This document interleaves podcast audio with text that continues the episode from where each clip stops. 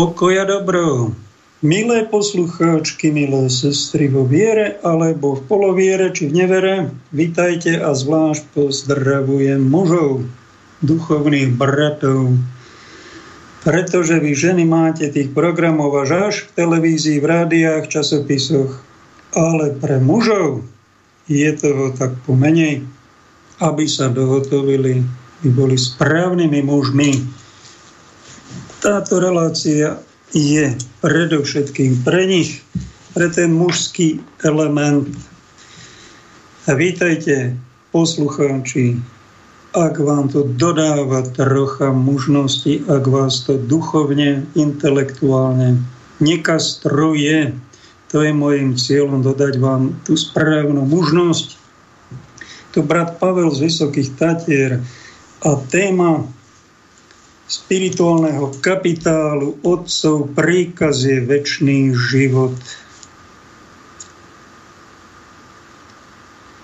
To je veta, ktorú nám povedal pán Ježiš ako bodku svojich kázní. Tiež okolo seba mal 12 apoštolov, a potom ďalších 72 takých asistentov, spolupracovníkov, budúcich akože takých kňazov, diakonov, akolitov a pošt- a takých pomocníkov poštolov vedľa seba a vytváral také mužné spoločenstvo. Povzbudzovali, aby sa správne dohotovovali, aby boli správni muži duchovní. Okrem toho, že uzdravoval chorých, vyháňal zlých duchov, kriezil mŕtvych, aj toto spoločenstvo utváral, to bola jeho duchovná práca. Kázal svoje učenie, ktoré sa volá Evangelium a sú to múdrosti, ako nám sám Ježiš prezradil, že to pochádza. Povedal to tak, že to není moje, to je otcovo. Ak to počúva mňa, počúva otca tak nám to sám prezradil. Čiže máme priamo linku na nášho stvoriteľa cez neho, cez tieto jeho slova. Kázal pravdepodobne, nevieme to presne, ale asi 3 roky, niekto hovorí 3,5 roka. A tých kázní bolo, kto vie, stovky. A, tá, a mal aj poslednú kázeň tu nám zachytáva Apoštol Ján pred poslednou večerou. Je to v Jánovi 12. kapitole a v 50. verši by ste sa dočítali tento verš. Je to ako taká bodka za všetkými tými Ježišovými kázňami. Potom už nasledovalo také vnútorné až intimné spoločenstvo, posledné večere, obetovanie sa na kríži. Tak bodka Ježišovho kázania táto veta. Ako to je? Prečítam vám to. Mám to tu pred sebou. Ježiš zvolal, kto verí vo mňa, nie vo mňa verí, ale v toho, ktorý ma poslal. A kto vidí mňa, vidí toho, ktorý ma poslal. Ja som prišiel na svet ako svetlo, aby nik, kto verí vo mňa, neostal v otmách. Ak niekto počúva moje slova a nezachováva ich, ja ho nesúdim. To je zvláštne.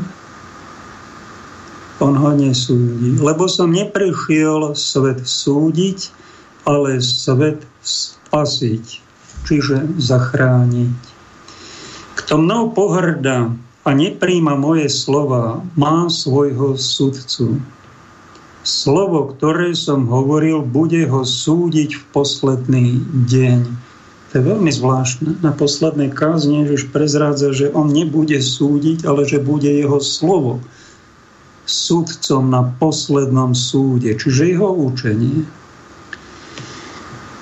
A končí to, lebo ja som nehovoril sám zo seba, ale otec, ktorý ma poslal, ten mi prikázal, čo mám povedať a čo mám hovoriť.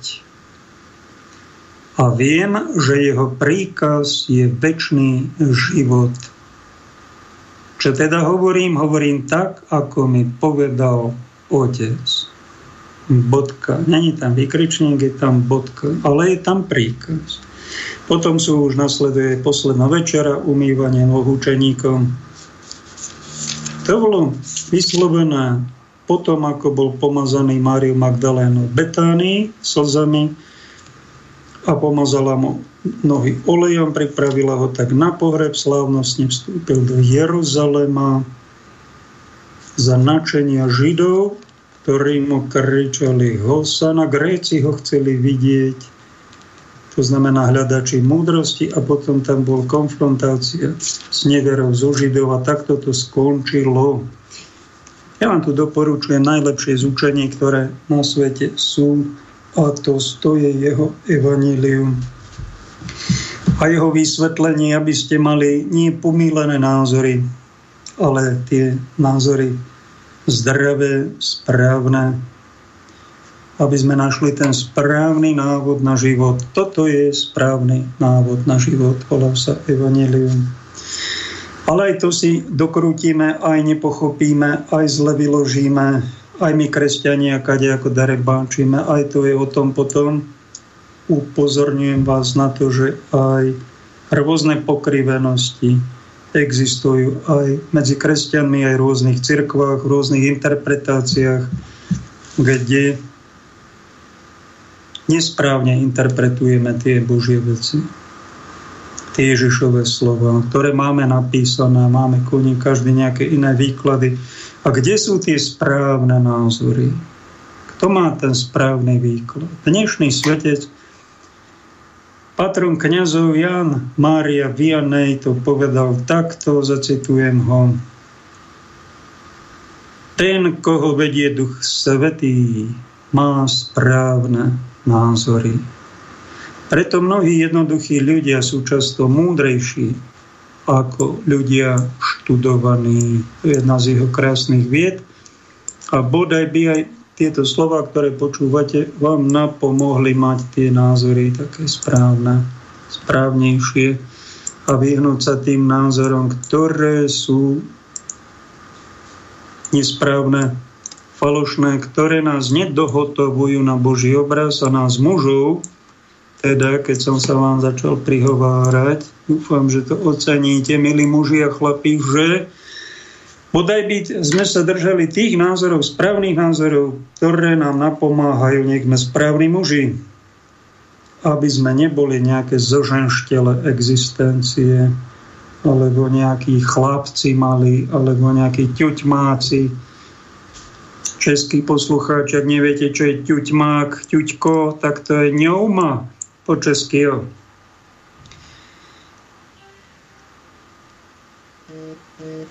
Medzi našimi láskami totiž a našimi bytostiami, medzi mužami a ženami je rozdiel. Muž by mal mať viac rozum, byť racionálny. Žena, tá hovorí o srdci. Treba byť verná srdcu a emocionalite. Nech sa páči ženy, buďte ženami, my sme muži tam by mal byť zdravý rozum. Tam by sme mali hľadať my, duchovní muži, nehovorím teraz o tých darebákoch, lajdákoch a pochechtávačoch, ktorí neberú život vážne. My by sme sa mali zamerať na niečo trvalé, pevné, ako sú pevné štíty vysokých tatier, pevná skala, nemenná pravda, niečo božské, hľadači božstva, hľadači absolútna, to sú tí najsprávnejší muži. Ostatní, to je second hand.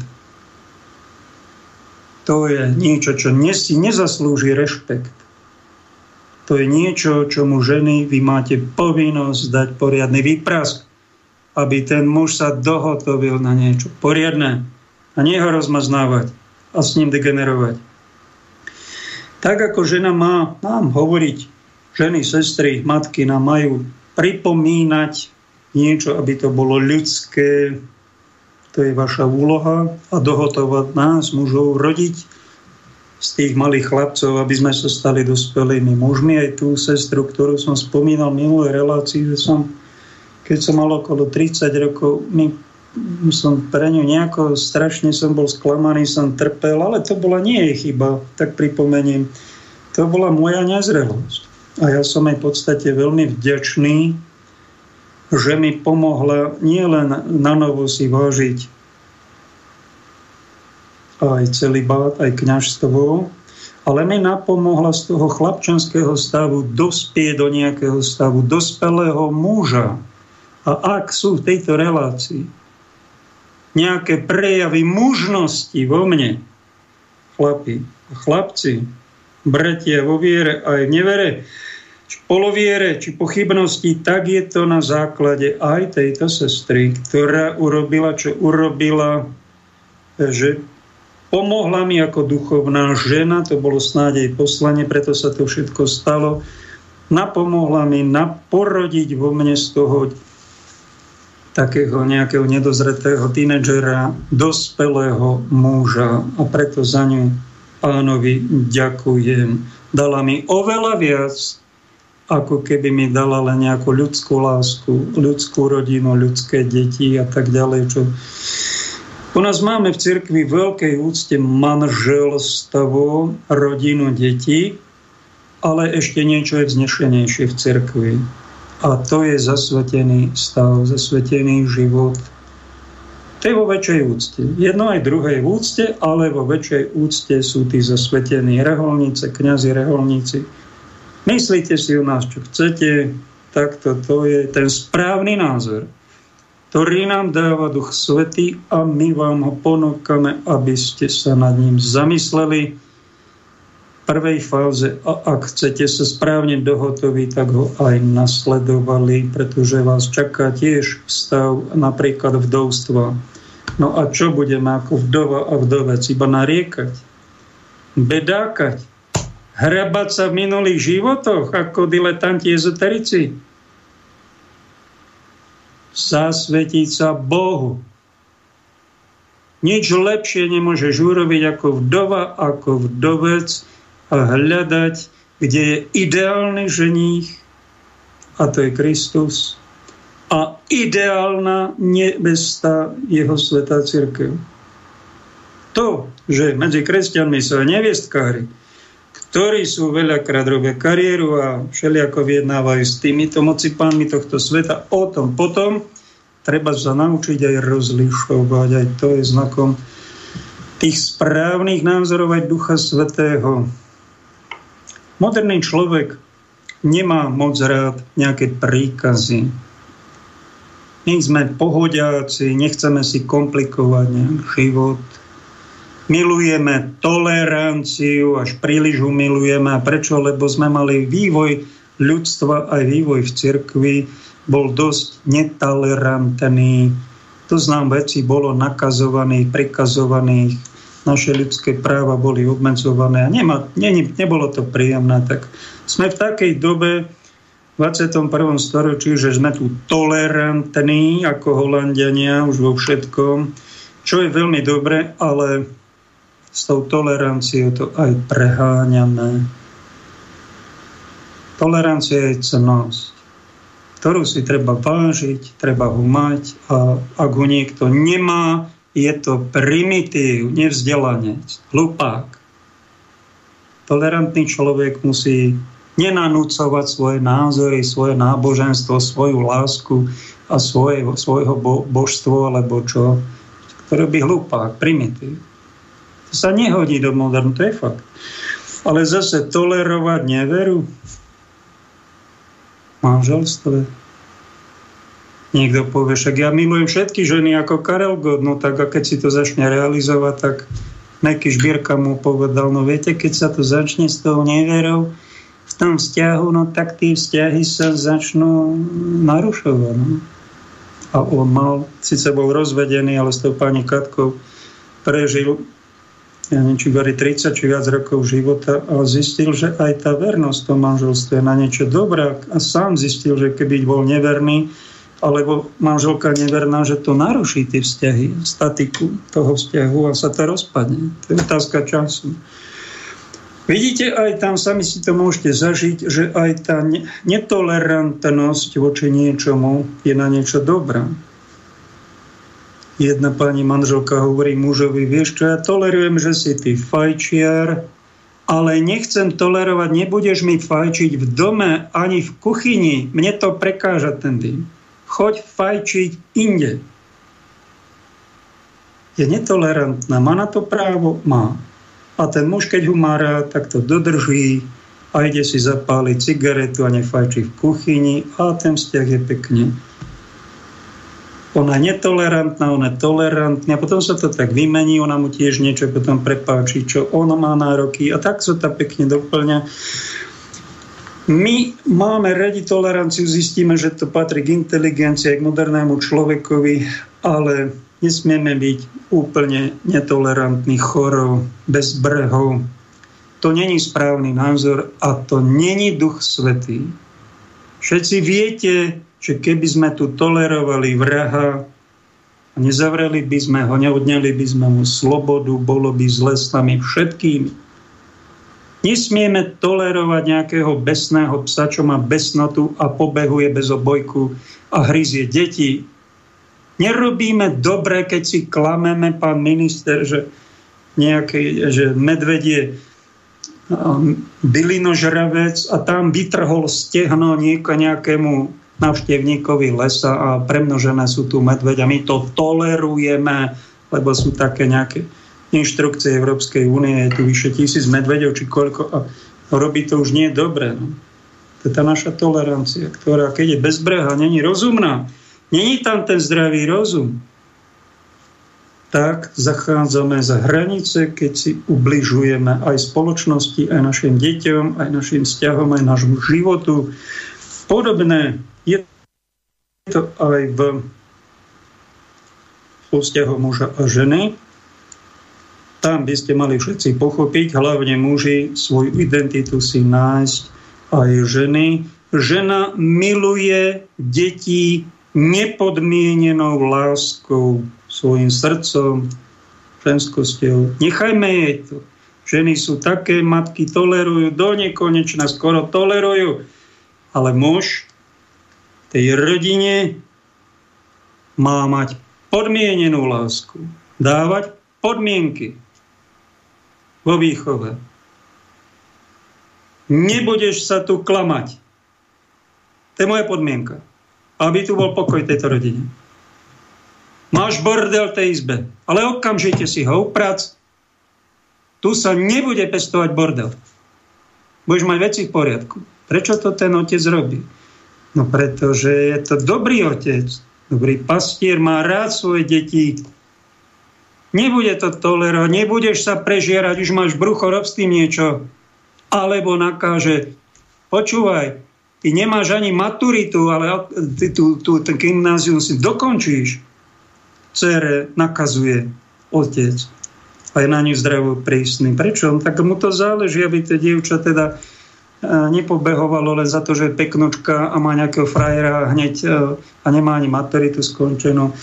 Toto robíme my muži a robíme to, mali by sme to teda si to zvážiť, tak aby to bolo nie také príkazy príkre a zbytočné, ale keď sa dá dobrý, dobrý podmien, podmienka, ak chceš otcovskú lásku, ak chceš pohľadenie otca alebo objatie od svojho otca, tak dodržuj to, čo ti tu ja v tomto mikropriestore rodiny nadelujem. A žena by mu mala v tom napomáhať aby to neboli príkazy hlúpe, nerozumné, neľudské. Na to je žena v rodine. A ak to funguje, ak takáto rodina má dobrého otca, ak má žena dobrého muža, ten nemusí nosiť, počúvajte dobre, žiadne darčeky nadbytočné. To nechajte žena matka. Taký muž nech donesie domov len sám seba.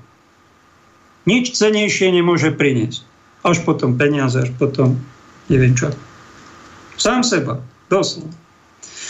Tak my v kresťanstve máme dobrého otca, ktorý není bezbreho tolerantný a všetko odpúšťajúci, hluchý, slepý, sprostý. To určite nebude otec Ježiša Krista.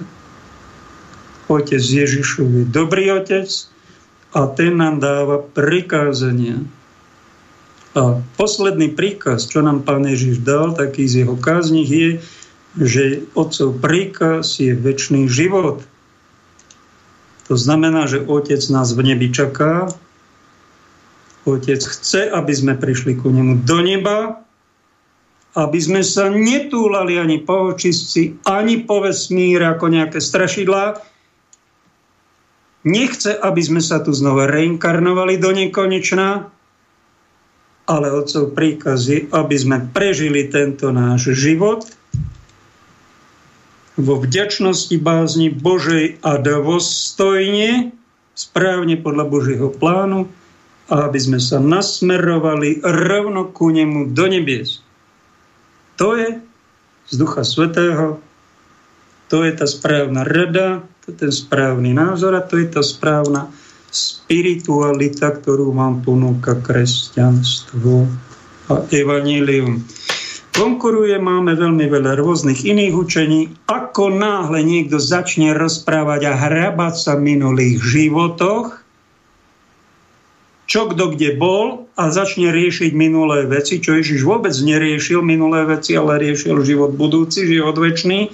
Ak to niekto robí, ponúka vám to a začne vás motať, zamotávať, čo ste boli kde v minulom živote, lebo mu to našepká nejaký vraj aniel a môže to byť aj démon či poludémon a začne vás manipulovať, aby ste vy žili nejaké iné životy, nie tento život, ale nejaké iné životy, a za to, že máte nejaké komplexy, že ste nemoc dôležití, začne vám bulikať, aký ste by boli strašne dôležití, kde si e, v nejakom vojsku, v nejakej cirkvi alebo nejaký faraónova dcera, či Napoleonov generál. Väčšinou toto je takto, z minulého života si vyberajú niečo, že ste strašne dôležití a vám pohľadí vaše ego, to už není väčší život. Oni vám ponúkajú falošnú verziu väčšného života, do nekonečna sa vtelovať a dajú tomu základ, že vidia jasno vidne, kde si do minulosti a tam a toto, toto je znakom toho, že sú to diletanti. Že to není správna spiritualita. Je to už manipulácia. Tí, čo vás takto robia, vás chcú zmanipulovať, Neviem, či vám chcú povzbudiť, zdvihnúť sebavedomie, ktoré máte capnuté, alebo vám nabulikať, aký ste vy strašne dôležitý a čím viacej vám to nabulikajú, tým viac im zo srdca dáte nejakých viacej euro. Jedno, druhé, tretie, možno niečo štvrté, ale to nie je správne. No a keď sú chorobne tolerantní a všetko odpúšťajúci, a všetko e, do, dovolujúci, to určite není duch svetý. To není duch kresťanstva. Duch, ktorý vám tu odporúčam. Už Ľudovič Túr, náš snáď najslavnejší Slovák, aj keď neskončil, tuším, na prvom mieste tej ankete, či na druhom, zaujímavé Anton Srholec na treťom a tuším na prvom, ak sa dobre pamätám. Už v 19. storočí v diele Slovanstvo a svet budúcnosti hovorí nám Slovákom aj dnes. Už tedy to vycítil. Mal dobrý mystický čuch na ducha doby, že prichádza zo západu, z demokratických krajín, tzv. No, zloduch, ktorý postráda akúkoľvek prísnosť vo výchove. Varoval nás pred 150 rokmi na to. Duch, ktorý nemá žiadnu prísnosť v prvom rade, čo by mal muž duchovný, ak mal štípku inteligencie, byť zdravo prísny najprv na seba a potom až prísny na druhých, tak toto, keď tam není, keď je tam taká prílišná rozmaznávanie sa, až potom to prechádza do rozdrapovania sa, to je ten zlý duch, ten, ten zloduch, ktorý nám prišiel z demokratických krajín, ktoré nerešpektujú Boha, úplne bežne hovoria, že Boh asi neexistuje a robia si posmech aj z väčšného života, aj z Kristovho posolstva. Círke, oni ju tolerujú, ale na posmechu zaženú do kúta toto robia tí, ktorí, to sú demokrati. To je správny duch a to nerobia duchovní muži. To sú spolupracovníci padlých anielov. Ponúkajú život bez askézy, bez autocenzúry. a ponúkajú nám v podstate osobnostný rozklad. Oni sú autory pornofílie, pornoslobody, odbrzdeného ducha smilnenia, ukazovania nahoty, platenia takýchto opíc, ktoré takto chlapcov degenerujú, nesprávne ich dohotovujú, odporúčajú prežieranie, odporúčajú darebáctvo, špekulovanie s peniazmi bez práce, alkoholikov, no vidia, že je zlé, no tak akože ich troška tlmia, ale v podstate ich nechcú ani liečiť. A to, že majú bordel v izbe, bordel vo financiách, bordel v právnom systéme, bordel v spoločnosti, to im je jedno. To sú Luciferkovia dnešnej doby, sú veľmi mocní, majú pokladničku v rukách, vytláčajú si peniaze. No a keďže za, stratili seba kontrolu títo falošní muži vo funkciách, tak degenerujú, ponúkajú LBGTI, rôzne úchylstva, už nie sú dve pohľavia, teda tretie, no, také, čo majú nevyjasnené, ale už majú. 77 pohlaví a chystajú. 88 niekde a nech sa ľudia smilňa ako chcú, nech degenerujú. To je ich ponuka a zabúdanie na väčší život. Sú to producenti väčšného trápenia a keď sa málo trápite v tomto živote, tak vás uspokoja falošnými apoštolmi, že budete pokračovať v ďalších životoch v tom osobnostnom rozklade, aby ste boli stupienkach démonského vývoja až do dokonalosti. Ale tomuto všetkému Ježiš prišiel dať koniec a povedal, toto skončí. Toto rozmaznávanie, aj toto vaše rozdrapovanie, a Boh Otec určil, že príde raz koniec súd. A dnes sme sa dozvedeli, že súdiť nebude Ježiš zvláštne, ale Božie slovo. Otcové slova, ktoré nám cez Ježiša boli dané. A my, ak sme teda normálni, ak sme úplne, ne, náš mozog ešte úplne nezmekol a neosprostil prílišnou toleranciou a bezbožnosťou, tak eh, my cítime, že mali by sme mať Božie slova v úcte. A niektorí to aj máme. A v tom sa pozbudzujme, takéto spoločenstvo vyhľadávajme a keď niekto vám ponúka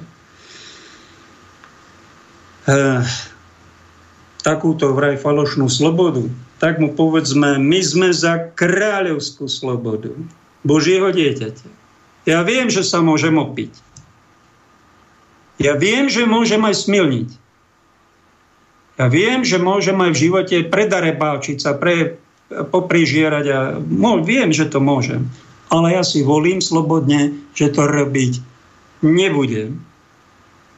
A volá sa to, ak si to nepočul, ty debo, kráľovská sloboda pretože mám v úcte niečo, čo sa nazýva väčší život a mám v úcte toho, ktorý mi ho doporučil.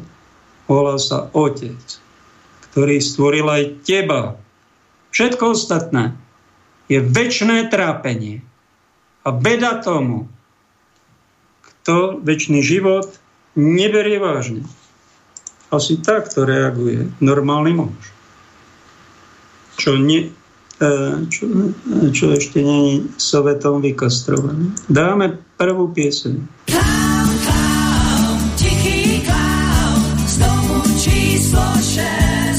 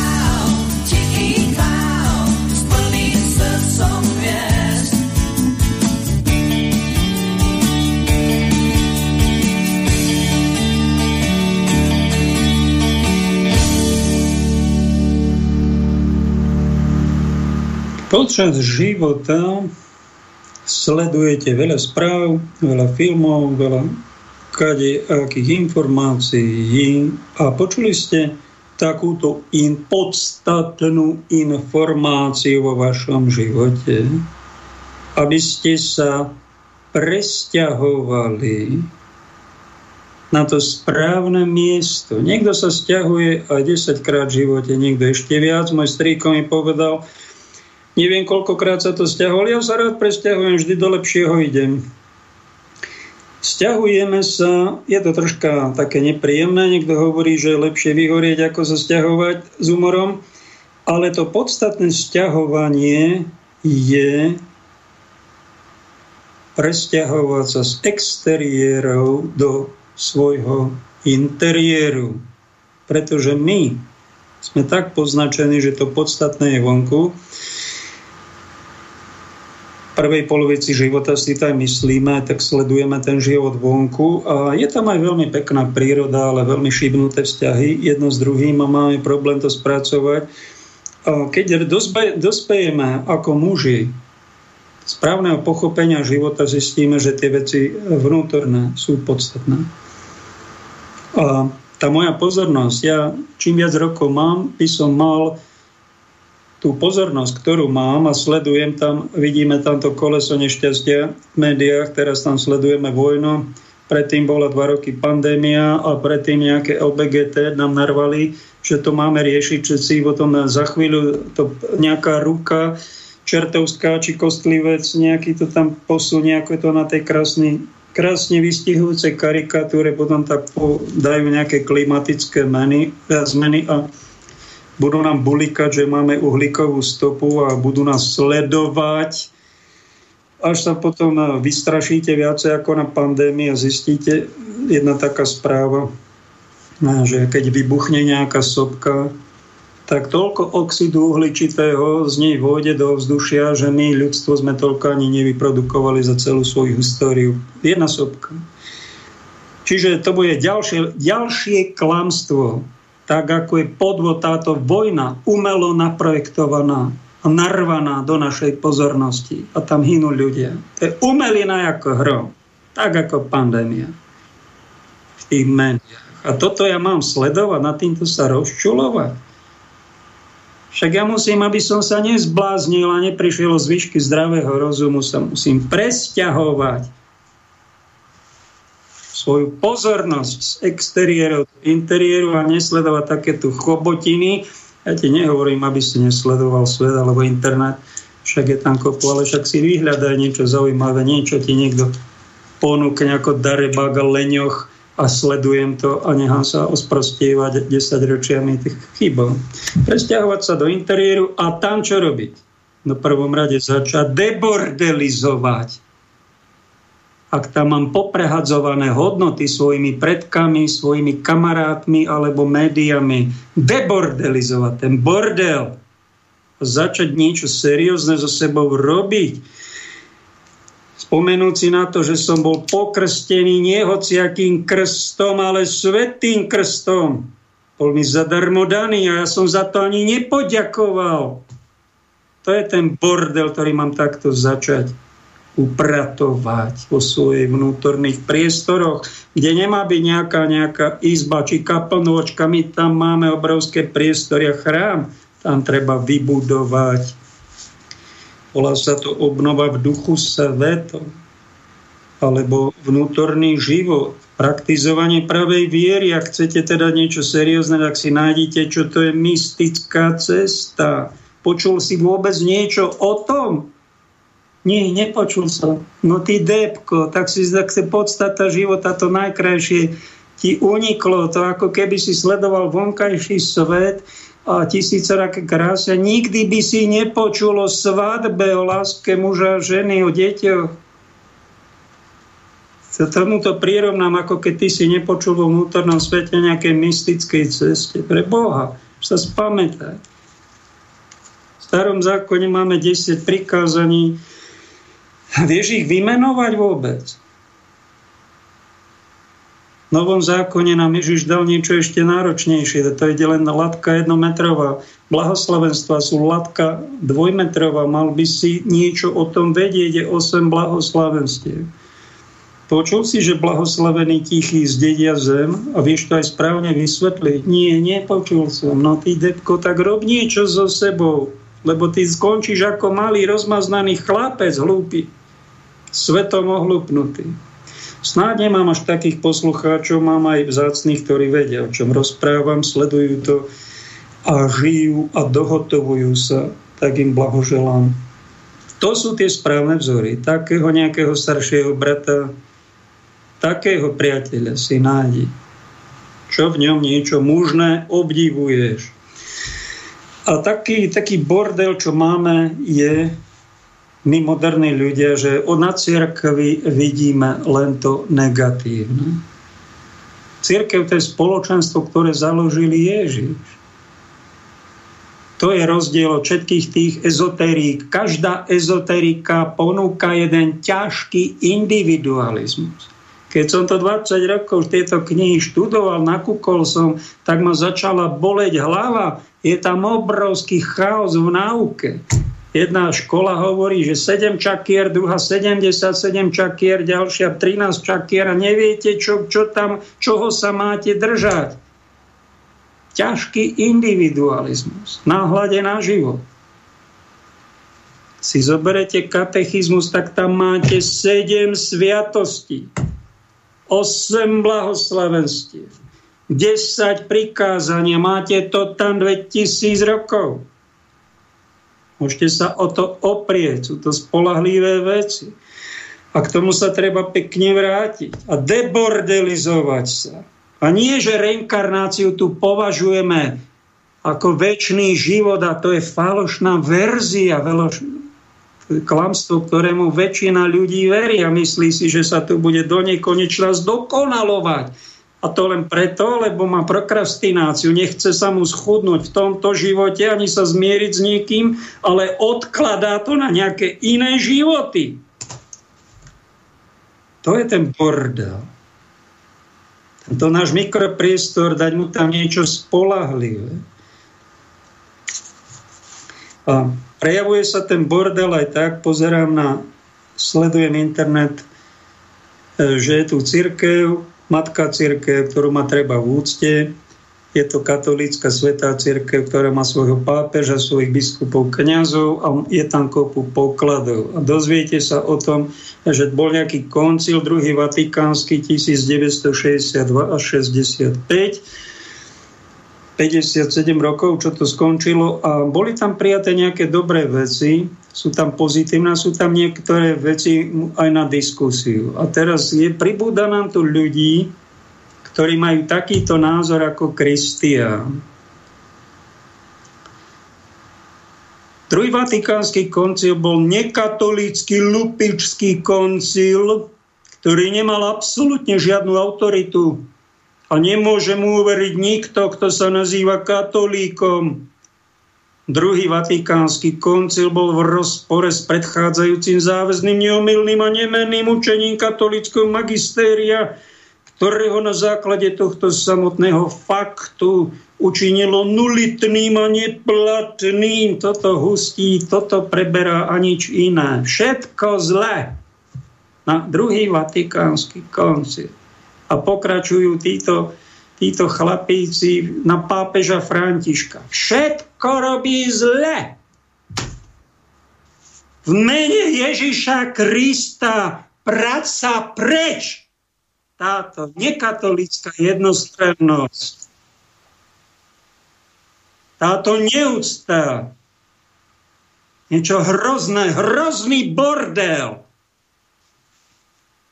týchto jednotlivcov, ktorí vám kážu len ten natláčať svoj názor a všetko negativizovať, čo sa im nepáči. Sú to primitívy. Takéto primitívne ataky človeka 21. storočia nedôstojné, absolútne nekatolické a hlboko nekresťanské, neľudské, niečo iba negativizovať. A tento bordel vás upozorňuje. Aj Kristiána, aj chlapcov z byzantského katolického patriarchátu, aj všetkých vašich uctievačov. Není vás málo.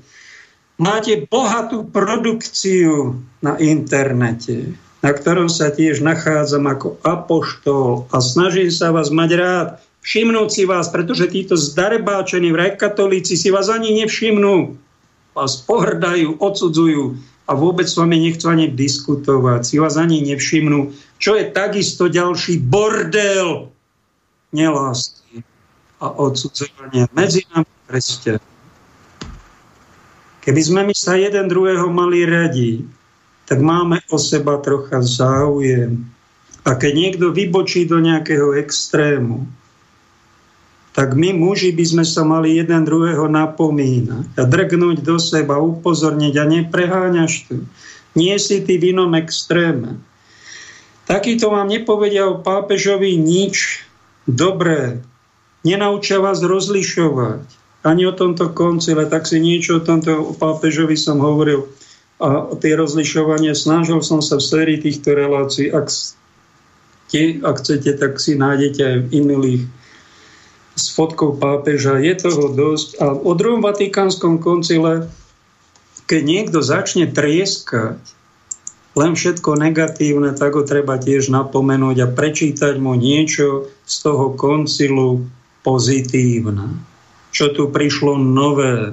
Prišlo nejaké adžurnamento, kde 2000 biskupov zhromaždených vo Vatikáne prišli na to, že my nemôžeme druhých upalovať, odsudzovať iné náboženstva, len chytiť kanóny a strieľať po nich, ďalších a ďalších vojnách, ktoré tu boli strašné náboženské. My musíme na tých iných náboženstvách vidieť aj niečo pozitívne. Snažiť sa s nimi nadviazať dialog, spoluprácu, nejaké prieniky. Aj s moslimami tu bolo za 1400 rokov asi 1400 vojen, v ktorých vraj zomrelo 250 miliónov ľudí. A my chceme pokračovať vo vojnovej, vykopať vojnovú sekeru zase. Aj s tými moslimami sme už našli, že máme jedného Boha. Milosrdného, aj keď ten ich Boh je iba jedna osoba, nie je svetá osoba, nemá Božieho syna, ale nejaký dialog s nimi treba nadviazať, niečo dobré robiť. To priniesol koncil a to, nie, to je zlo? To je dobro. Konečne na to tí naši biskupy prišli, pápež to podpísal. A nevidíte v tom len zlobu, však to je ekumenizmus jedna e, vec, alebo prišla nejaká kremácia, pochovávanie do zeme alebo spalovanie, ktorá bola tisíc, 2000 rokov zakázaná. Dnes je dovolená tento koncil. To povedal. Bolo to od slobodomurárov prebraté, ten ekumenizmus, aj tá kremácia, ale je to zlé? Možno na tých slobodomurárov sme boli 200 rokov strašne zlí nenávistné. Vojnu sme s nimi viedli, až prišiel druhý extrém, že ich príliš veľa tolerujeme. To je chyba toho koncilu a nás. Kresťanov aj, aj lídrov kresťanstva, lebo už ich nevytýkame úplne nič. To je chyba. Ale to slobodomurárstvo, čo hovorím, priniesť to, oni hlásali a, a ponúkali to. A hlásali napríklad 200 rokov slobodu svedomia Človek má právo na slobodu svedomia. Nesmiete mu natláčať vy nejakú pravú vieru. No ale nás pozbudzovali pápeži, taký Gregor 16. 1830 ostro napadol, že každý si môže vybrať hociaké náboženstvo. Svedomie každého človeka, že jediný má plne postačujúcim vodcom a že pre každého človeka je zákonné publikovať jeho vlastné názory, nech sú akékoľvek. To je veľmi niečo nebezpečné, luciferské, povedal Gregor 16. Lev 13. Alebo Gregor 16. To musíme zahrnúť tú škodlivú a nikdy dostatočne neodsúdenú slobodu publikovať úplne akékoľvek spisy a rozširovať ich medzi ľudí, ktorí sa niektorí opovažujú požadovať a presadzovať s tak veľkým krikom citujem, sme zdesení z toho, že vidíme také obludné náuky a ohromné omily roztrusované široko, ďaleko v nespočetných knihách, pamfletoch, iných spisoch, ktoré sú hoci malé na váhe, no sú veľké v zlovôli. Tak toto bolo stáročie v katolíckej cirkvi pritvrdené pápežom Gregorom XVI a 30 pápežmi tiež v tej dobe. A zrazu prišiel druhý vatikánsky koncil 20. storočie, ktorý povedal niečo úplne iné. Cituje. Dignitatis humane, čiže dôstojnosť ľudskej osoby, ku ktorej patrí toto. Tento vatikánsky snem vyhlasuje, že ľudská osoba má právo na náboženskú slobodu, táto sloboda pozostáva v tom, že všetci ľudia musia byť chránení pred donocovaním zo strany jednotlivcov alebo spoločenských skupín a vôbec akejkoľvek ľudskej moci, tak, aby v náboženských veciach nik nebol nútený konať proti svojmu svedomiu a nikomu sa nebránilo konať podľa vlastného svedomia, súkromne verejne, individuálne alebo v spojení s inými v náležitých medziach. Aj tam pekný dovetok v náležitých medziach, veľmi pekné, otcovské, múdre, hlboko súhlasí ešte to pokračuje ten citát, toto právo človeka na náboženskú slobodu má byť uznané v právnom poriadku spoločnosti tak, aby sa stalo občianským právom. Preto občianská moc, ktorej vlastným cieľom je starať sa o časné spoločné dobro, musí rozhodne uznávať a podporovať náboženský život občanov, ale prekračuje svoju kompetenciu ak si nárokuje riadiť náboženské úkony alebo im zabraňovať. Tak, milý Kristián, s týmto hlboko nesúhlasíš, tak ja hlboko nesúhlasím s tebou, s tvojim zastaralým názorom. A keď nám ty pripomínaš na svojich stránkach sedes vacantista blog Pravda.sk napríklad, tomto článku, z ktorého čítam aj citáty z pápežov v 19. 20. storočí, že boli hlboko proti slobode svedomia. Gregor 16. 1834 sloboda svedomia by mala byť skrz nás zavrhnutá. To treba pochopiť. Oni to mali za zhubný blud a treba pochopiť aj vtedajších pápežov, že mali kus pravdy, že niekto si napríklad zvolí slobodou svedomia nie len to, že chce byť nie katolík, ale protestant, alebo pravoslávny, alebo buddhista. Na čo má ako dospelý človek právo, dnes mu to už nikto neupiera, ale môže si zvoliť aj byť satanista keď to teda do extrému priženieme. V Amerike sú aj satanisti a požadujú od vlády, aby mohli tam obetovať nielen mačku a kohúta, ale aj malé deti v nejakom obrade. A to je normálne? Spýta sa zdravý rozum dospelého zdravého muža. To normálne nie je. A to by sme nemali tolerovať. A v tom aj ten Grigor 16. mal kus pravdy a keď bol e, veľmi takí boli prísni tí pápeži predtým, nadvazovalo to na svätého Augustína, ktorý písal, čo môže byť horším zlom pre dušu, ako mať slobodu ohlasovať rôzne bludy, čiže dezinformácie, nespovedané. Zase Máme všetkým natláčať katolickú náuku, kresťanstvo a len pravdu. Každý má právo mať svoj názor a ten názor je aj nevyzretý, aj zlý alebo chorý. A niektorí jedinci majú, či to robia z vlastnej hlúposti, alebo škodoradosti, alebo nejakej provokácii. Oni veria, že Zem je placatá, není gulatá, není to geoid, ale je placatá. No tak majú takýto názor, majú tam skupinu a tak sa pozbudzujú, vytešujú, hľadajú si svojich spoluveriacich. Majú na to právo? Majú. Z kresťanského hľadiska.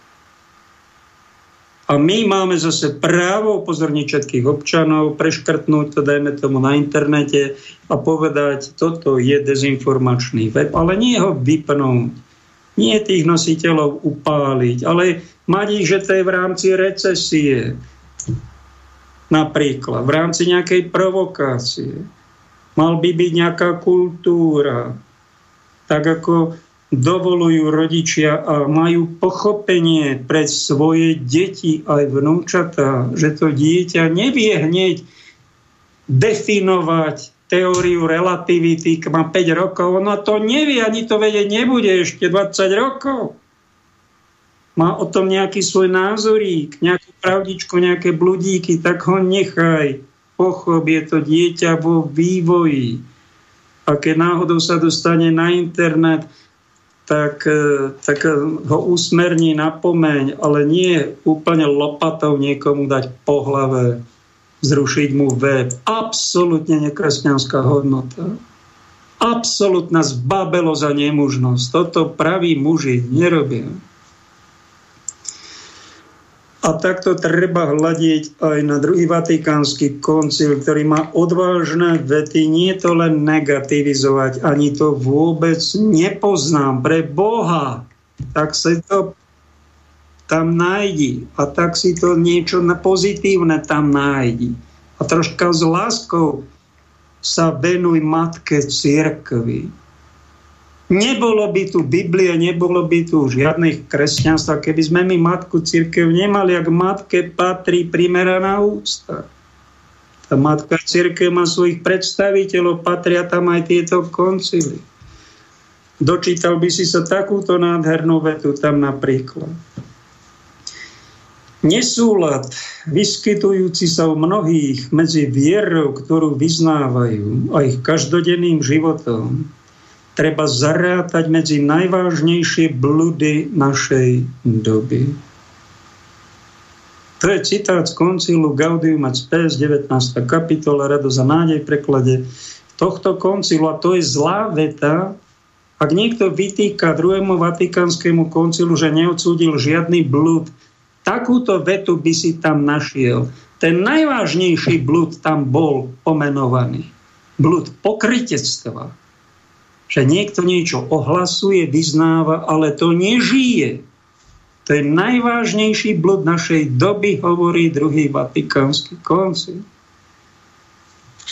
Neodsúdila zaujímavé ani bludy komunizmu, čo by sme čakali, že na konciloch sa väčšinou nejaké bludy riešili a odsúdili prísno, aby to ľudia Pápeži to odsúdili, ale zaujímavé, že nie na koncile. Neodsúdili sa tam Spojené štáty americké, ani FED, ktorý si tlačí peniaze do dnes, veľmi zvláštne. Ani nacizmus tam nebol odsúdený. Na všetkom sa zrazu začalo vidieť pozitíva.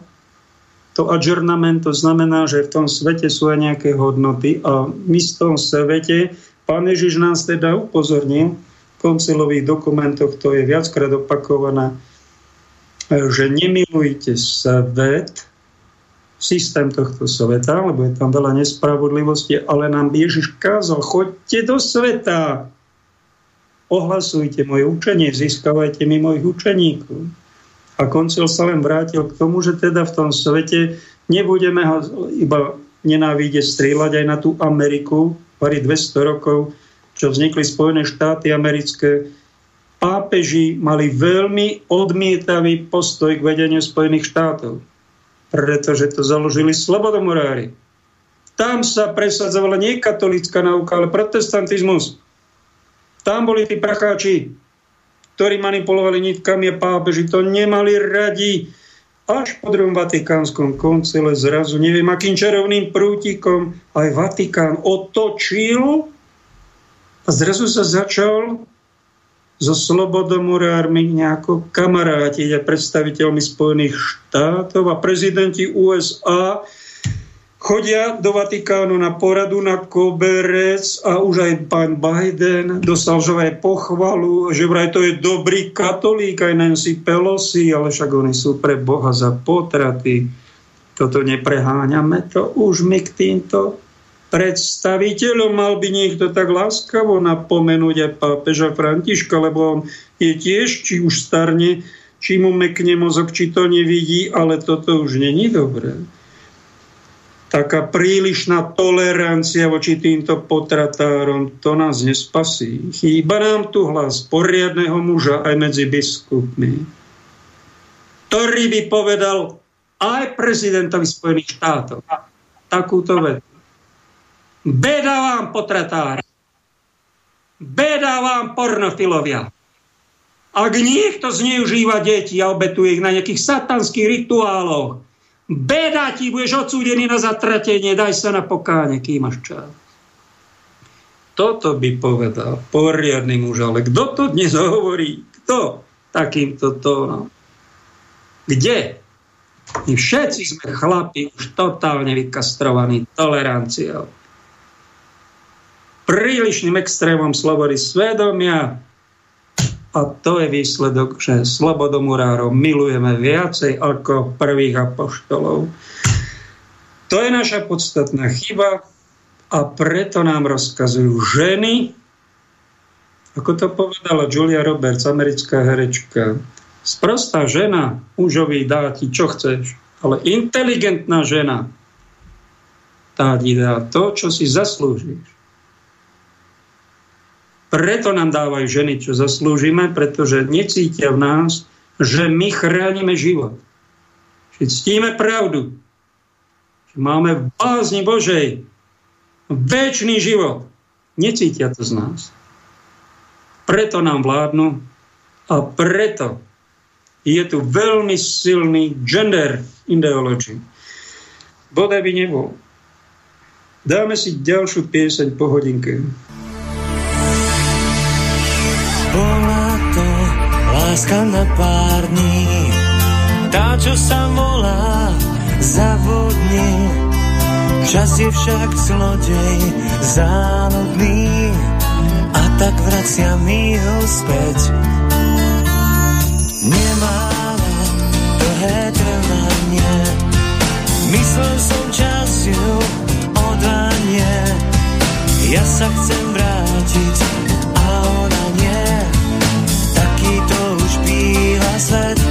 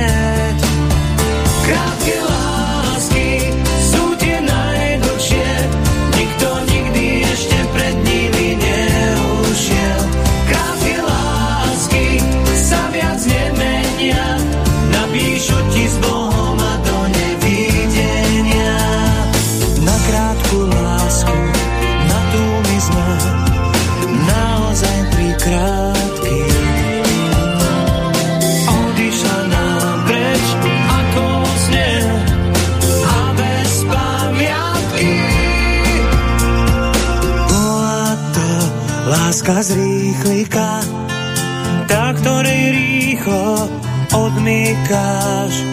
Vypukla náhle po nej panika, nestihla zo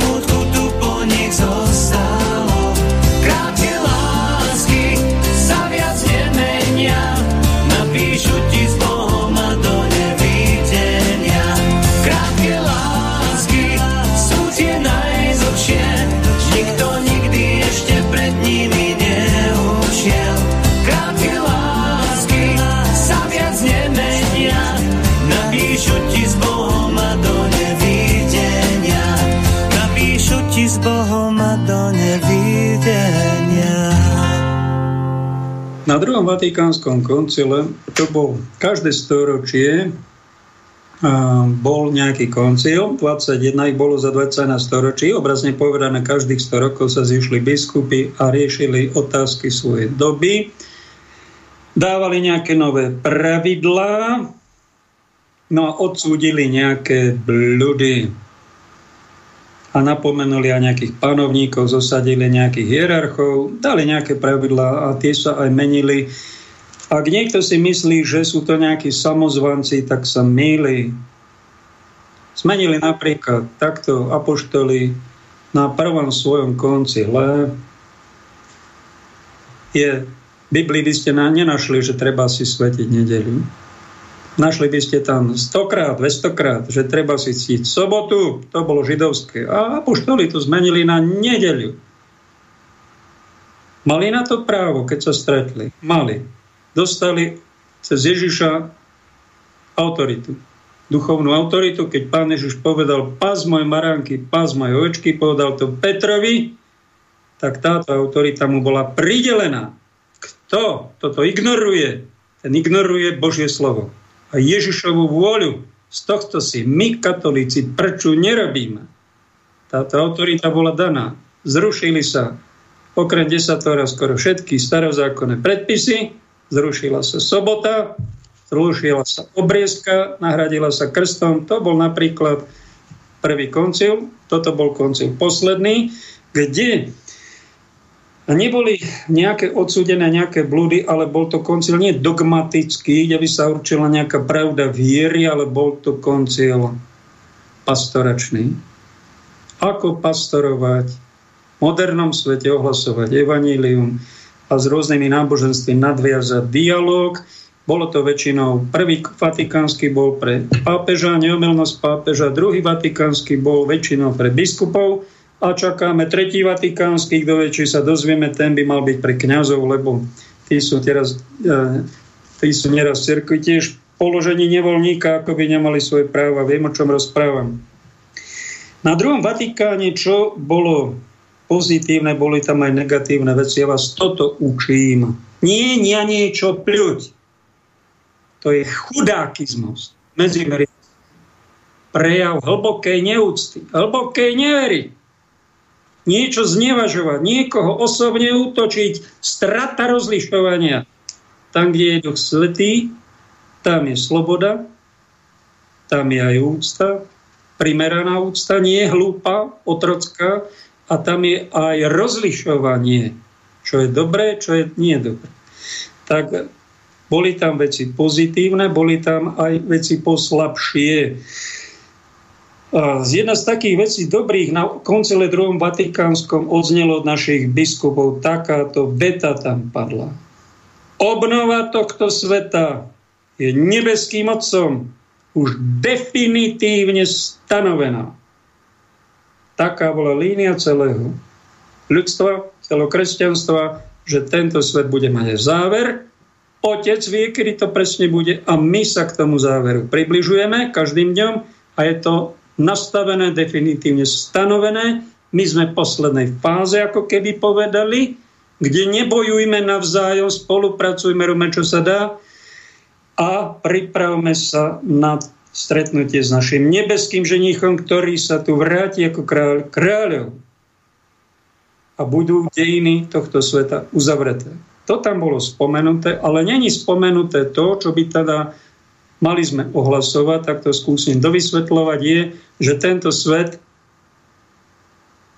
nebude mu všetko anulované, ako to ezoterický liečiteľ jeden povedal, na tele, v televízii som to počul, že všetko bude anulované. Tento svet nebude mu všetko odpustené, nebude mu všetko tolerované, ako si to reinkarnační apoštoli nám to naznačujú. Tento svet bude potrestaný kvôli tomu, že robí ťažké hriechy a nerobí za tieto hriechy pokánie. Dostane za to obrovský výprask. Aj všetci milovníci tohto sveta. Tento výprask, keď študujete Bibliu, je spomenutý. A my, keď sme v tom svete a vidíme tam aj pozitíva, žijeme v ňom, ďaká Bohu, že už snažíme sa aj s predstaviteľmi sveta nebojovať, ale aj spolupracovať. Úspešne, neúspešne. Láska k tomuto svetu by mala byť povedať mu, že nebudete, nebude to na veky tento systém, je to systém veľmi nespravodlivý. Teraz sa chystá nejaký blockchain, zmena peňazí na digitálnu menu.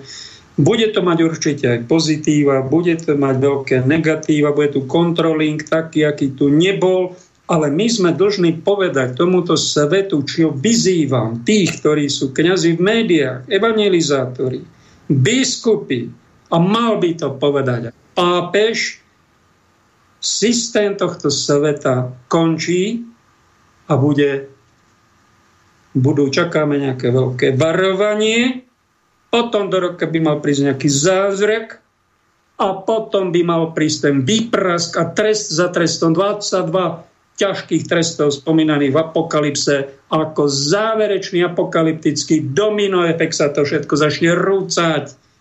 Či to niekto verí alebo neverí, pripravte sa na to, že príde obnova sveta. Spiritualizácia sveta. Naše tela sa zmenia, všetko sa zmení, tento svet zanikne. Beda nepripravený. To je slovo poriadného chlapa. A mali by sme povedať aj to, čo sa hovorí uh, v spise svetých. Aj Apoštol Pavol to spomína, že príde Antikrist že sa zmocní vlády, už, už je pravdepodobne medzi nami niečo také, chystá sa, tak ako sa tu narodil Boží syn a založil kresťanstvo, tak tu príde záverečný humanista v úvodzovkách, ktorý sa bude najkrajšie usmievať, ale bude to krutovládca, ktorý urobí záverečné prenasledovanie kresťanov, ukončí tento hrozný svet, ktorý skončí v obludných troskách. Kozmický otráz. Niečo o tom by sme mali hovoriť. Je to dosť nepríjemné. Ja sa v tom nechcem hrabať, nechcem sa toho dožiť. E, verím tomu, čo brat Sergej povedal, že budeme vychvátení. Ak sme boli verní Kristovi, tak nás Pán Ježiš zoberie ešte pred vládou Antikrista. Je to krásna nádej.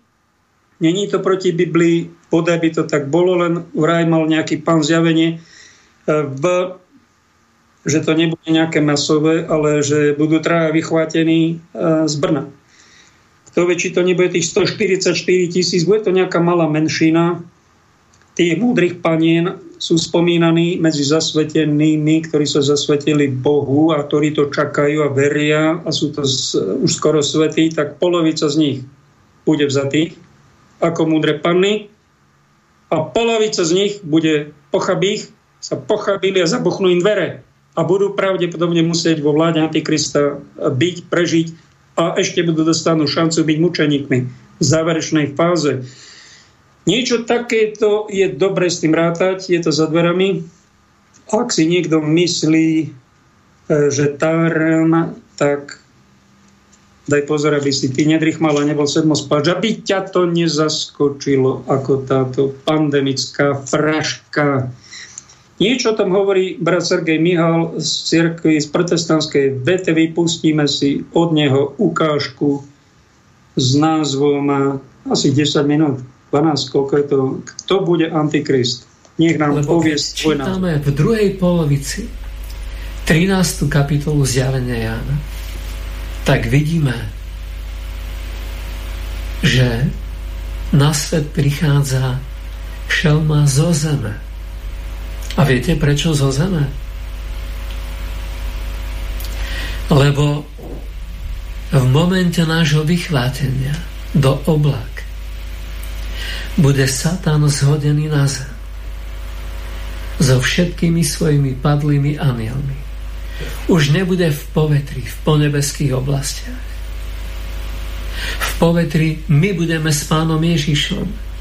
Budeme tam mať stretnutie v oblakoch. A Satan bude zhodený z povetria na zem. Študujte písma. 12. kapitolu zjavenie Jana. A keď sa udeje táto udalosť, tak zo zeme zrazu povstane šelma, ktorá bude mať iba jednu hlavu. ale dva rohy podobné baránkovi. A to bude Antikrist. Skutočný, pravý Antikrist. Pavel Apoštol o ňom napísal, že je to syn zatratenia, syn hriechu. A že dokonca príde do chrámu a v chráme sa vyhlási za Boha. A vtedy ho vyženie celý Izrael, ktorý mu predtým, nevediac o ňom toto, že sa bude vydávať za Boha, uvedie do chrámu. Ja viem, že dnes sú kazatelia, ktorí sa týmto veciam smejú. Ale ja nemám dôvod sa týmto veciam smiať. Lebo to, čo je na tom najstrašnejšie, a vôbec to nie je na smiech, je to, že je to pravda, ktorú hovorí Božie slovo. Keď bude Satan zhodený na tento svet, na túto zem,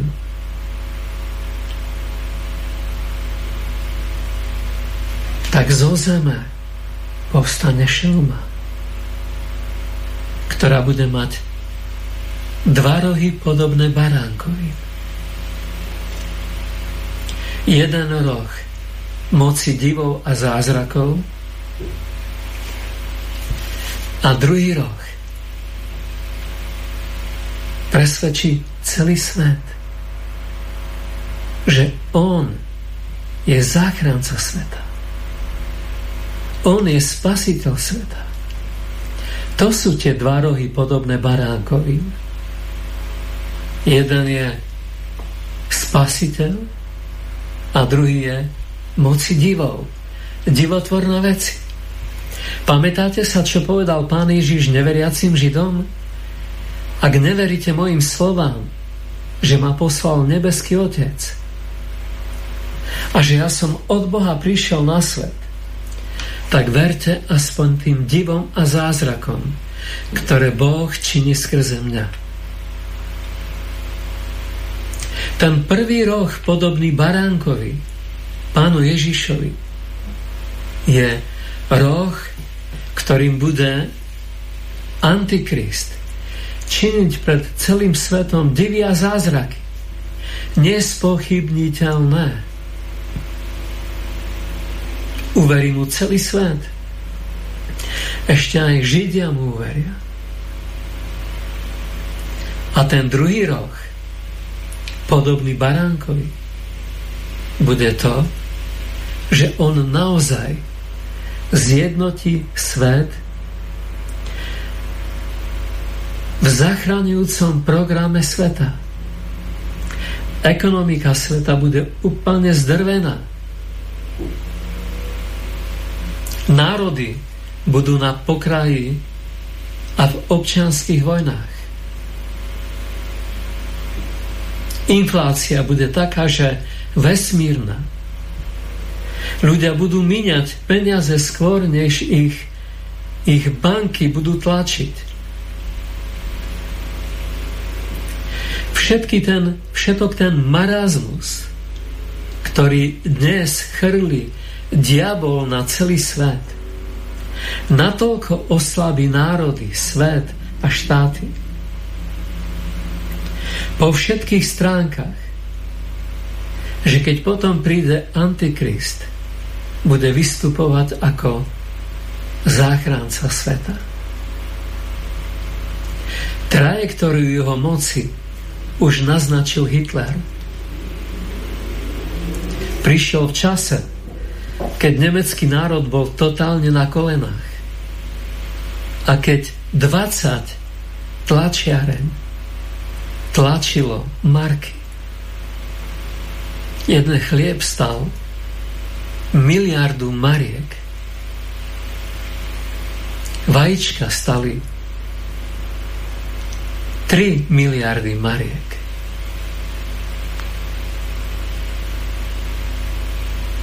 A on prišiel a povedal, kto je na vine.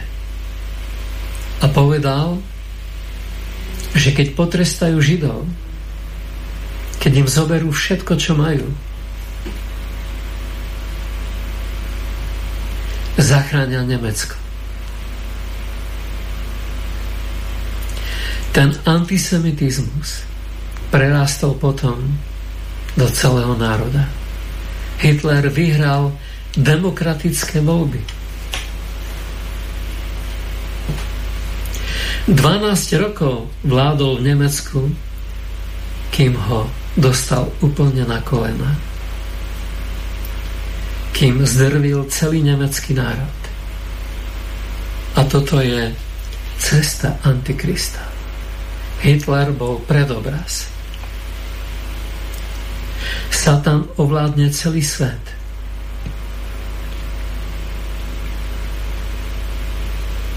Tak, ako o ňom píše Daniel, to štvrté zviera, keď príde, ovládne celý svet, poláme ho, zdrví ho a rozdupe ho. Všetky písma prorokov sa naplnia. Celá zem bude rozdrvená. Celá zem sa bude potácať ako opitá. Bude dotolčená ako olivy na strome. Každý, kto bude veselý, veselosť sa odsťahuje z planety Zem. Nikto nebude robiť svadby ani spievať ani hrať na gitaru. Lebo zem sa bude potácať ako opitý človek. To hovorí Izajáš 24. kapitola. Študujte písma. Študujme písma. A kto bude antikrist? Tak, ako prišiel pán Ježiš a bol zjavený svetu ako syn nebeského Otca, tak príde aj syn hriechu a syn zatrátenia. A tú prvú vec, ktorú potrebujeme vedieť o Antikristovi, je to, že on bude syn. On nebude len tak nejaký človek. On bude syn svojho otca. Satana. Preto bude mať moc robiť divotvorné veci. Preto naplní do bodky všetko, aby zničil tento svet. Preto o ňom Apoštol Pavel napísal, že je to syn hriechu, syn zatratenia. Toto dnes nemôžeme povedať o žiadnom človeku na svete. Lebo každému by sme hovorili o milosti Božej. Že má šancu na Božie odpustenie. Na väčnosť. Na Božiu slávu a na to, aby bol umytý od hriechov krvou pána Ježiša. Ale toto neplatí o Antikristovi. Od narodenia je synom hriechu a od narodenia je synom zatratenia. Lebo povstane zo zeme. Bude to syn Satana. Ahoj Pali, neviem ako si cerkevní predstavitelia predstavujú ekumenizmus.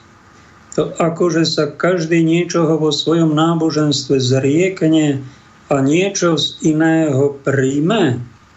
Veď je to blúd. Aj nás pred týmto písmo varuje Galatianom 1.8.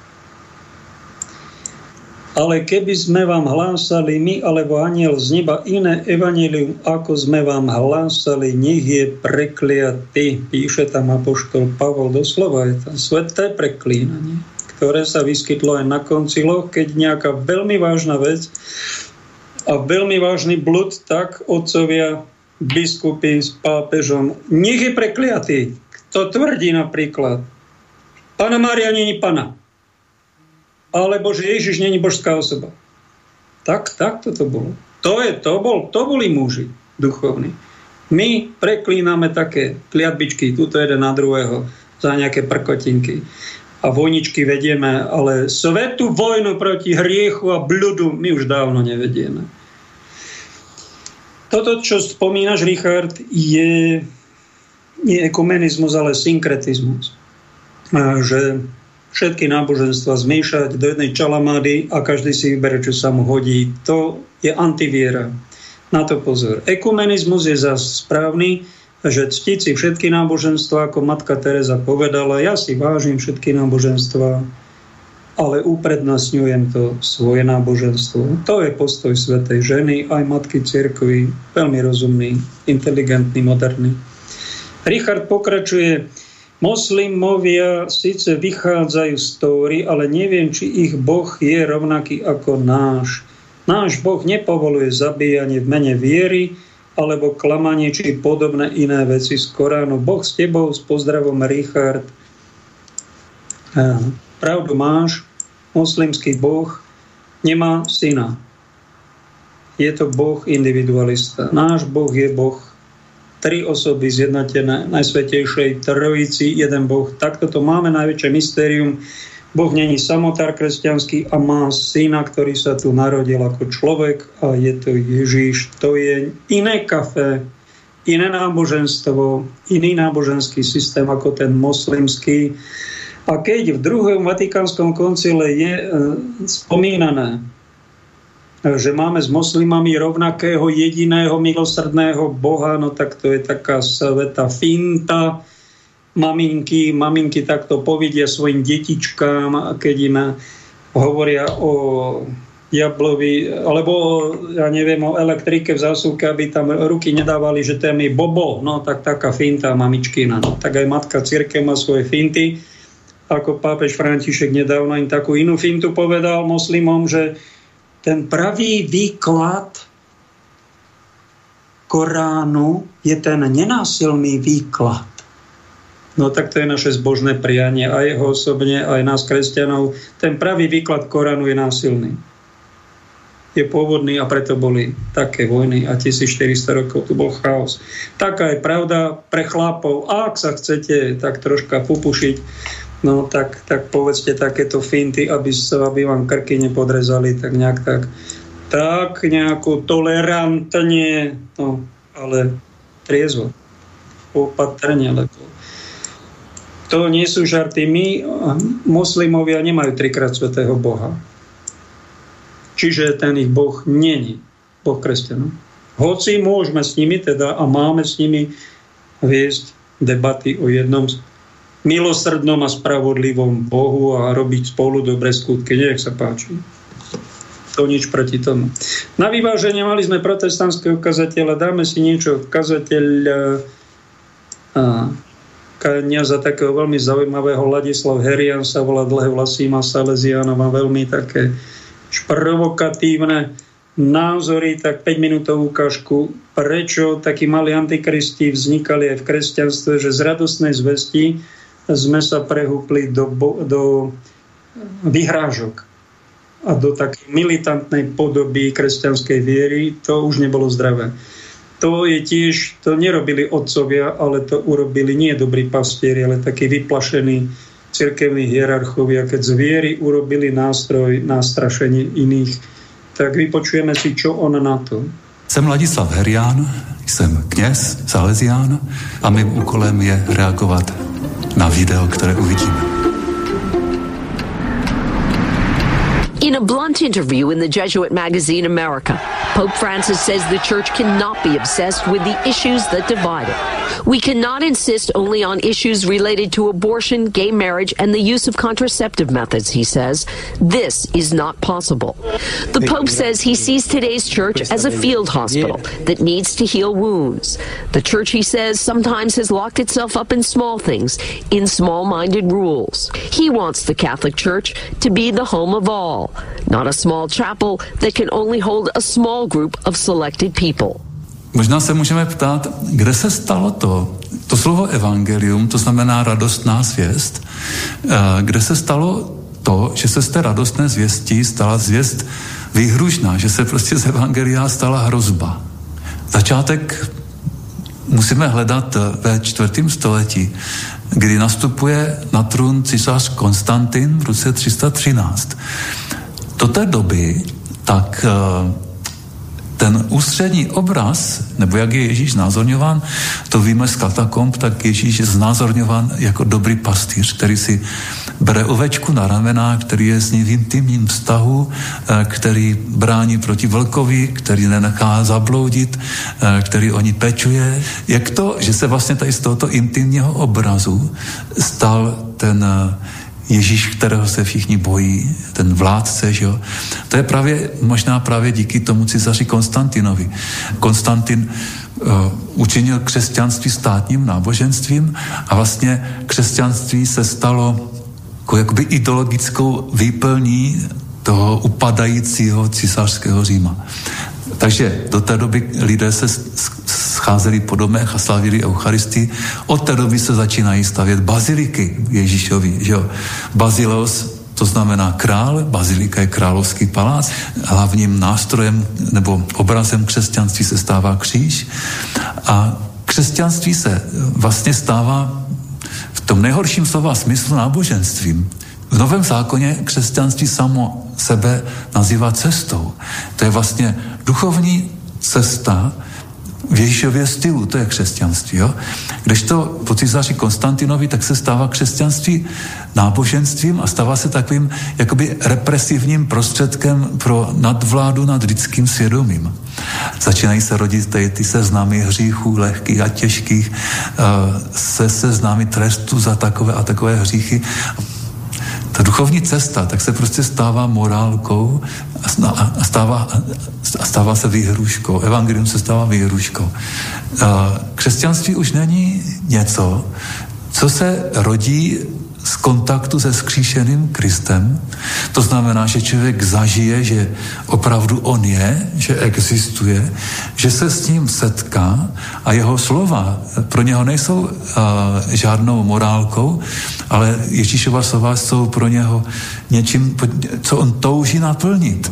A když vlastně tady toto všechno, když to odtrhneme od toho vztahu, od toho transformativního zážitku, když vlastně řekneme, uh, je, je výhodné se nechat pokřtít, protože to je státní náboženství, že jo? Nebo když řekneme, pokud prostě se nenecháš pokřtít, tak budeš zavržen.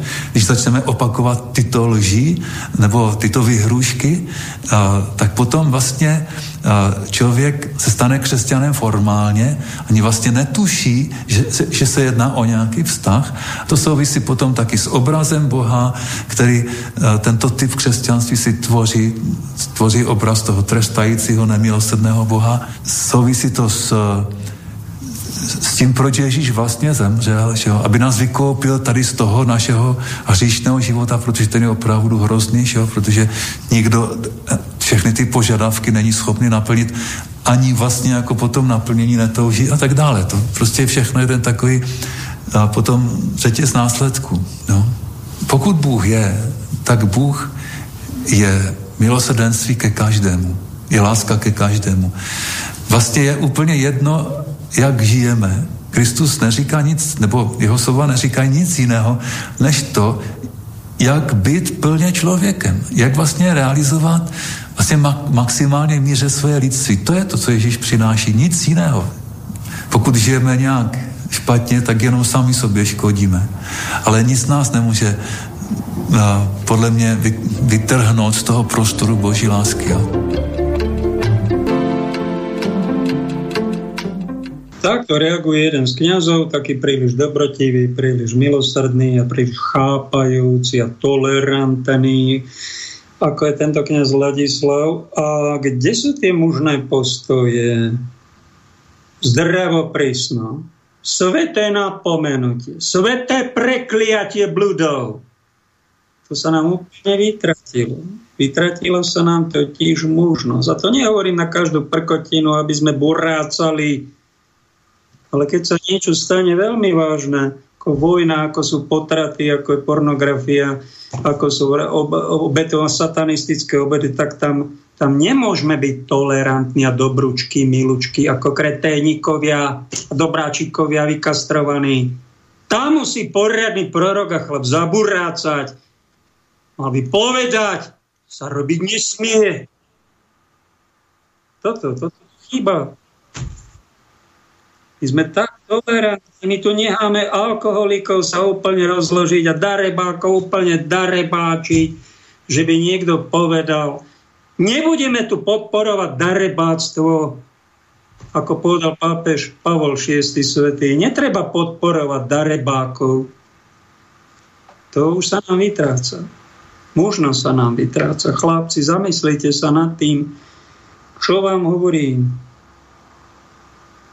ak chcete, aby vás vaše vlastné partnerky, manželky a céry viacej milovali a tí ostatní muži viacej teda mali v úcte a v rešpekte.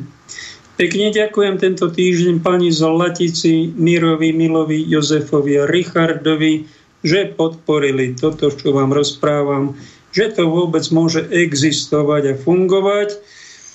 Na umenie žiť.eu je účet ak chcete prispieť podporiť, pekne im ďakujem aj vám, aj všetkým ostatným, ktorí podporujete slobodné médiá alternatívne, ktoré nesponzoruje štát alebo nejaký oligarcha, ale ľudia, ktorí nás počúvajú. Je to taký malý zázrak.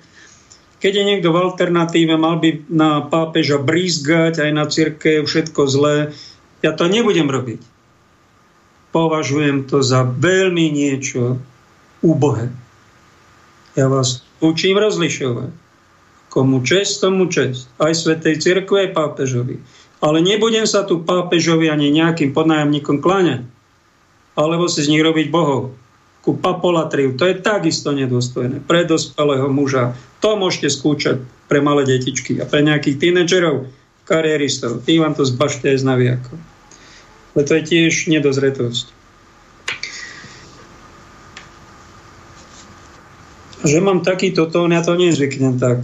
Nezvyknem tak v normálnej komunikácii. Vo svete, keď niekým komunikujem, nie som takýto direktívny. Ani príliš mužný. Snažím sa byť taký normálny, tolerantný, ale vynimočne, keď vidím, raz mi jeden navštevník kamarát prišiel a stiažovala sa na neho sestra jedna, ktorú on navštevuje. Majú medzi sebou úctu, priateľstvo, niečo možno až mystické ale tá sestra mi niečo hovorila o negatívach, poslala mi to ako SMS-ku a ja som mu to chcel súkromne ho napomenúť. On mi skočil do reči a nedal mi dopovedať. Tak som na ňo zareval. Prísno. Že jeho láska k tejto sestre chorá. Že on ako muž není dozretý. Keď si nevypočuje pokojne nejaký kritický názor na vlastnú osobu, na vlastné správanie, to je strašne nemožné. To je následok dlho desaťročného rozmaznávania. Nebudem to podporovať vo svojej blízkosti. Ja nechcem s takýmto človekom bývať pod jednou strechou a riešiť tieto rozmaznanosti. Nech si tam okresáva sám, niekde inde. Nemám na to chuť. Robil som to 30 rokov. Týchto pacientov som sa venoval. Chcem si teraz troška oddychnúť a keď mám takýto prísnejší tón, je to preto, hlavne aby som mužov povzbudil, tej mužnosti. A vy ženy, sestry, ak chcete, počúvajte, poučte sa. A prepošlite to tým svojim partnerom, keď cítite, že im niečo chýba, možno práve toto. Niekde sme stratili možnosť a v rámci vlastnej sebaúcty a v rámci nepotratenia zdravého rozumu by sme mali rozmýšľať, kde Máme ešte pár minút, ak chcete, zavolajte, dvihneme vám telefón, aby sme nezabudli, že slobodný vysielač má aj interaktivitu. A mám tu nejaký text od Svetej Hildegardy, ktorú len nedávno Benedikt XVI zaradil medzi svetých, ale dlho, dlho stáročia bola v úcte tak ona mala zjavenie o Antikristovi. Niečo podobné ako apoštol Pavol. To nemala z vlastného rozumu, to musel prísť nejaký archaniel a museli to ukázať, ako to bude v závere dejín, tak počúvajte, čo píše vo svojich spisoch 11. storočie Sveta Hildegarda. Rímsku církev rozorve strašlivé schizma, takže všechno bude připraveno v přijetí Antikrista. Nebola schizma už to taký náznak tej schizmy, že neočkovaných sme nechceli do kostola a nebránili sme ich práva. To bola možno taká, taký jemný náznak, že nejaká takáto schizma zrazu ničoho nič príde a rozdelí nás.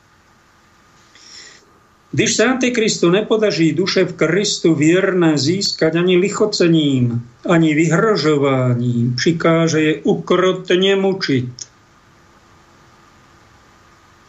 Syn zatracení bude nejprve sladkými slovy lákat lidstvo, ale tam, kde nepochodí, bude hrozným a krutým tyranem.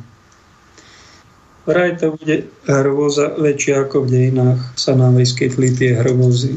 Není to moc pozbudivé, ale kto o tom nehovorí, tak je tiež malý chlapec, alebo je to falošný kresťan. Jednoducho patrí to ku kresťanstvu. Aj tá, takéto správy máte to aj v apokalypse, aj u svetých, napríklad aj u tejto svetice.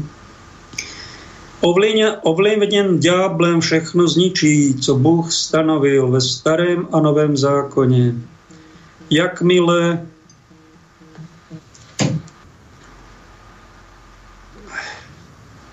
jak je předpovězeno, otevře svá ústa ke zvrácené nauce, bude tvrdit, že krvesmilstvo a podobné zvrhlosti nejsou žádné žíchy, to znamená obcovanie medzi príbuznými. Bude mluvit o tom, že vůbec není hříchem, když se tělo tělem vydráždí, jako není hříchem, když se člověk zahřeje od ohně, bude ujišťovať, že příkazy o čistote vznikli z neviedomosti. Protože když je niekto teplý a druhý studený, musí sa navzájem v teplote a v chladu vyrovnať. Dále bude věžícim říkat, vaše zákony proti zdržanlivosti jsou proti zákonom přírody, totiž, že člověk nesmí byť roznícený, když je v jeho dechu oheň a celé jeho telo je ako ve výhni. Jak môže byť proti svojej přirozenosti jenom studený? A z jakého dôvodu by měl človek přestať iné telo dráždiť? Toto malo zjavené, predstavte si, to není podľa mňa z jej hlavy. To keby nebol odhalené, apokalypsa znamená zjavenie, odhalenie. Tohoto je tajné. Dopredu tisíc rokov to vedela, čo sa bude deť. Dále bude věžícim říkat, vaše zákony proti zdrženlivosti jsou proti zákonom přírody. No vyzerá to na nějakého majstra, odbrzďovača v tejto intimnej oblasti. Totiž, že člověk nesmí byť roznícený, když je v jeho dechu oheň a celé jeho tělo je jako ve výhni. Jak může být proti své přirozenosti studený? A z jakého dôvodu by měl člověk přestat jiné tělo dráždiť? Onen muž, o kterém říkáte, že je to váš mistr, čiže pán Ježíš, dal vám zákony, které překračují meze, když vám poroučí, abyste tak žili. Já vám však pravím, máte žít oběma způsoby, v teple i v chladu a navzájem se zahřívat tak to bude majster zahrievať. Už sa nám tu otepluje celá planétka. Hurá, však. Tolerantníci, tolerantnopilovia všetkých národov spoj, spoja sa raz proti kresťanom. Nie proti Židom ako Hitler, ale proti kresťanom. To bude nejaká záverečný hunting. Pochopte to, že ten dotyčný člověk vám dal nesprávná přikázání, protože i když vám přikazuje, že lidé se nemají navzájem zahřívat, přesto svoji přirozenost tělesně šlechtili. Protože kdyby lidské děti takto nepřicházely na svět, neměli by vůbec možnost působit. Proto musíte vědět, čím vlastně jste. Pretože ten, ktorý vás dříve učil, vás klamal a k ničemu vám neposlúžil. Ja vám však říkám, že musíte poznať sami sebe, čím ste. Protože ja som vás stvořil a som úplne celý ve všem. No tak Antikrist bude vo všetkom prítomný. Kto vie, či tými vakcínami už nemá nachystané tej kvalitné technológie, nanotechnológie. Bude tu internet veci, bude nás všetkých kontrolovať počítač a on sa bude na tom počí, megapo, kvantovo megapočí, či gigapočítači hrajkať s celým ľudstvom. No vyzerá to, že to nebude nejaká rozprávočka toto. Bude to obdobie, kedy sa zo židovskej reholníčky falošnej panny zrodí Antikrist, ktorý bude v spoločenstve so starým hadom, bude učiteľom nečistoty, jeho otcom bude biskup.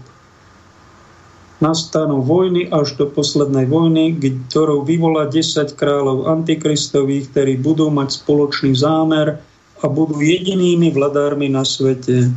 Z nebe spadne oheň a zničí tri mesta kliknem na to, kde je zdroj toho, tak to sú posolstva vraj z Lasa Lety, dané Melánii.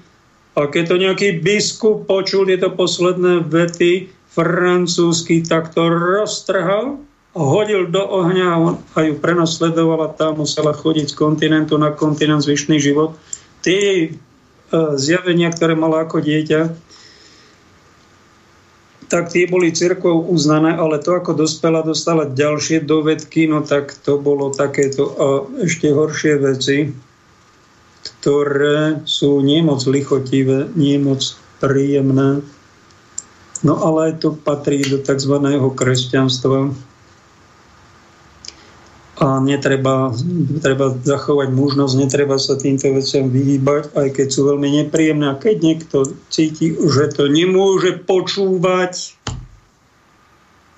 nemôže to Biblii čítať, no tak není asi dospelý, není na to nachystaný, pretože aj my niekedy, aj nejakí boží služobníci kresťanskí, môžeme preháňať, môžeme zastrašovať v nepodstatných oblastiach, Nemusíme vás vôbec informovať dlhé stáročia, potom sa tam zosype ako veľmi silné negácie, na ktoré nie sme vôbec pripravení, pretože nás neviedli nejakí muži, ale nejakí zmamičkovateli pastieri, usukňovaní, príliš dobručky, príliš milučky na všetkých a, a detičkám nepovieme nič negatívne, aby sme ich nedostrašili, ani ich mamičkám No dobre, keď sú detičky aj mamičky, ale oni, oni aj dospejú, sú dospelí ľudia a mali by mať aj nejaké informácie, ktoré nám teda Biblia hovorí.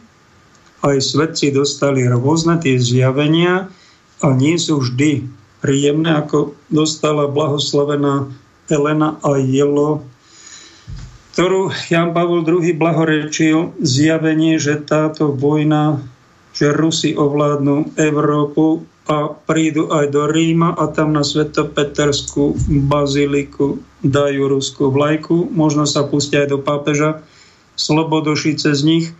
Možno dajú dolu aj Potina, to už do, do, doplňa z iného posolstva. Neviem, či je to pravda, ale nejakí komunistickí generáli prevezmú moc a pôjdu po Európe. Neviem, čo bude. Ako to bude, len tento svet nemôžeme vás klamať, že sa to všetko na dobre obráti, všetky dlhy sa odpustia a bude len dobré. A nebude žiaden konflikt. A my sa dožijeme nekonečného pochechtávania a zabávania. To vám možno ponúkne ten záverečný antikristovský syn hriechu, syn zatratenia, keď príjmete jeho čip, tak sa možno na nejaký čas budete mať možnosť aj uzabávať, uchechtať a zadláviť tými jeho e, ponukami, ale Biblia vám hovorí, kto príjme ten antikristov čip, bude zatratený. No, tak to vám musím teda povedať bez kriku, aby ste si rozmysleli, či do takéhoto projektu s ním toho najnehoraznejšieho pôjdete, pretože my kresťania cítime, že sa to neoplatí, aby sme desi škrípali zubami a boleli na zuby a trpeli a škvarili sa desi s ním v nejakom väčšnom ohni. Na to sme stvorení neboli. To je miesto vyhradené padlým anielom. My chceme, kto žije správnu spiritualitu, chce byť verný aniel, chce sa dožiť nebeskej ríše, premeny sveta, chce byť s Ježišom v priateľstve. A na to, ak to chcete, tak sa naučte rozlišovať, vyberte si tú najsprávnejšiu spiritualitu, spolupracujte s Duchom Svetým. Ak ste dokázali počúvať 15-20, ešte máme nejakých pár minút do konca, až sem, stretol som vám, predstavte si, Františka po vlaku, išli sme smerom na Poprad a debatíme tam uproti sestra Gabriela, nejak sme debatili duchovný veci. On, hovorí, že on je poslucháč. Môj dlhoročný z Kanady prišiel, cestoval do Košíc, že ma počúva, ak doká- že mu to aj dlho niekedy je, tak sa vypnite, hovorím, keď vám je to dlho, nepreťažujte sa. Ak to dokážete počúvať, tak niečo z toho Ducha Svetého máte tak s tým Duchom Svetým spolupracujte, tým duchom sa naplňajte, nejakého svetého si za vzor zoberte, k Božiemu slovu sa vráťte a rozvíjajte si to. Toto cítime, že má, má veľkú hodnotu. Aby sme sami seba nevytunelovali svoj najbližší. Jeden z tých svetých je Jan Vianej, Mám tu jeho citáty, tak si niečo od neho ešte prečítame v závere. Nikdy nebol nikto zatratený preto, lebo spáchal príliš veľa zla, ale preto, lebo nepríjima ponuku milosrdného Boha, ktorý mu chce odpustiť. Človek bol stvorený z lásky a preto túži milovať. Krásne. Patron kňazov, ktorý bol na poslednej dedinke vo Francúzsku, nešla mu latinčina, nešlo mu to, bol taký, by sme povedali, taký poslabší intelektuálne. Tak ho na nejakú poslednú dedinku poslali, tam nikoho, nepo, tam nič nepokazíš, bolo tam 220 ľudí, z ktorých asi len 10 chodilo do kostola, Mali tam štyri krčmy a zabávali sa a jeho predchodca sa zbláznil na fare. On ešte stihol, či zošalel, či, či nejak zinfarktoval a napísal tam do tej histórie domov, do takej knihy ako odkaz svojmu nástupcovi, že rozdiel medzi zvieratami a obyvateľmi Arsu, tej dediny, je iba taký, že títo Arsania sú pokrstení. Boli zdivočení. Boli takí, jak divá zver. Nemali tam dobrého kniaza. No a tak on tam robil pokáne, zaujímavé nejaká mladá e, slečinka tam prišla, tehotná, ku nemu na návštevu a rozchýrila o ňom osočenie, že on je otec toho dieťaťa. No a on sa skoro zošalel z toho. Šiel sa zblázniť. Dva roky chodil po lesoch a plakal, ho tam našli ako plačarový pokáne. Bože, zmiluj sa na touto farnosťou, Bože, zmiluj sa.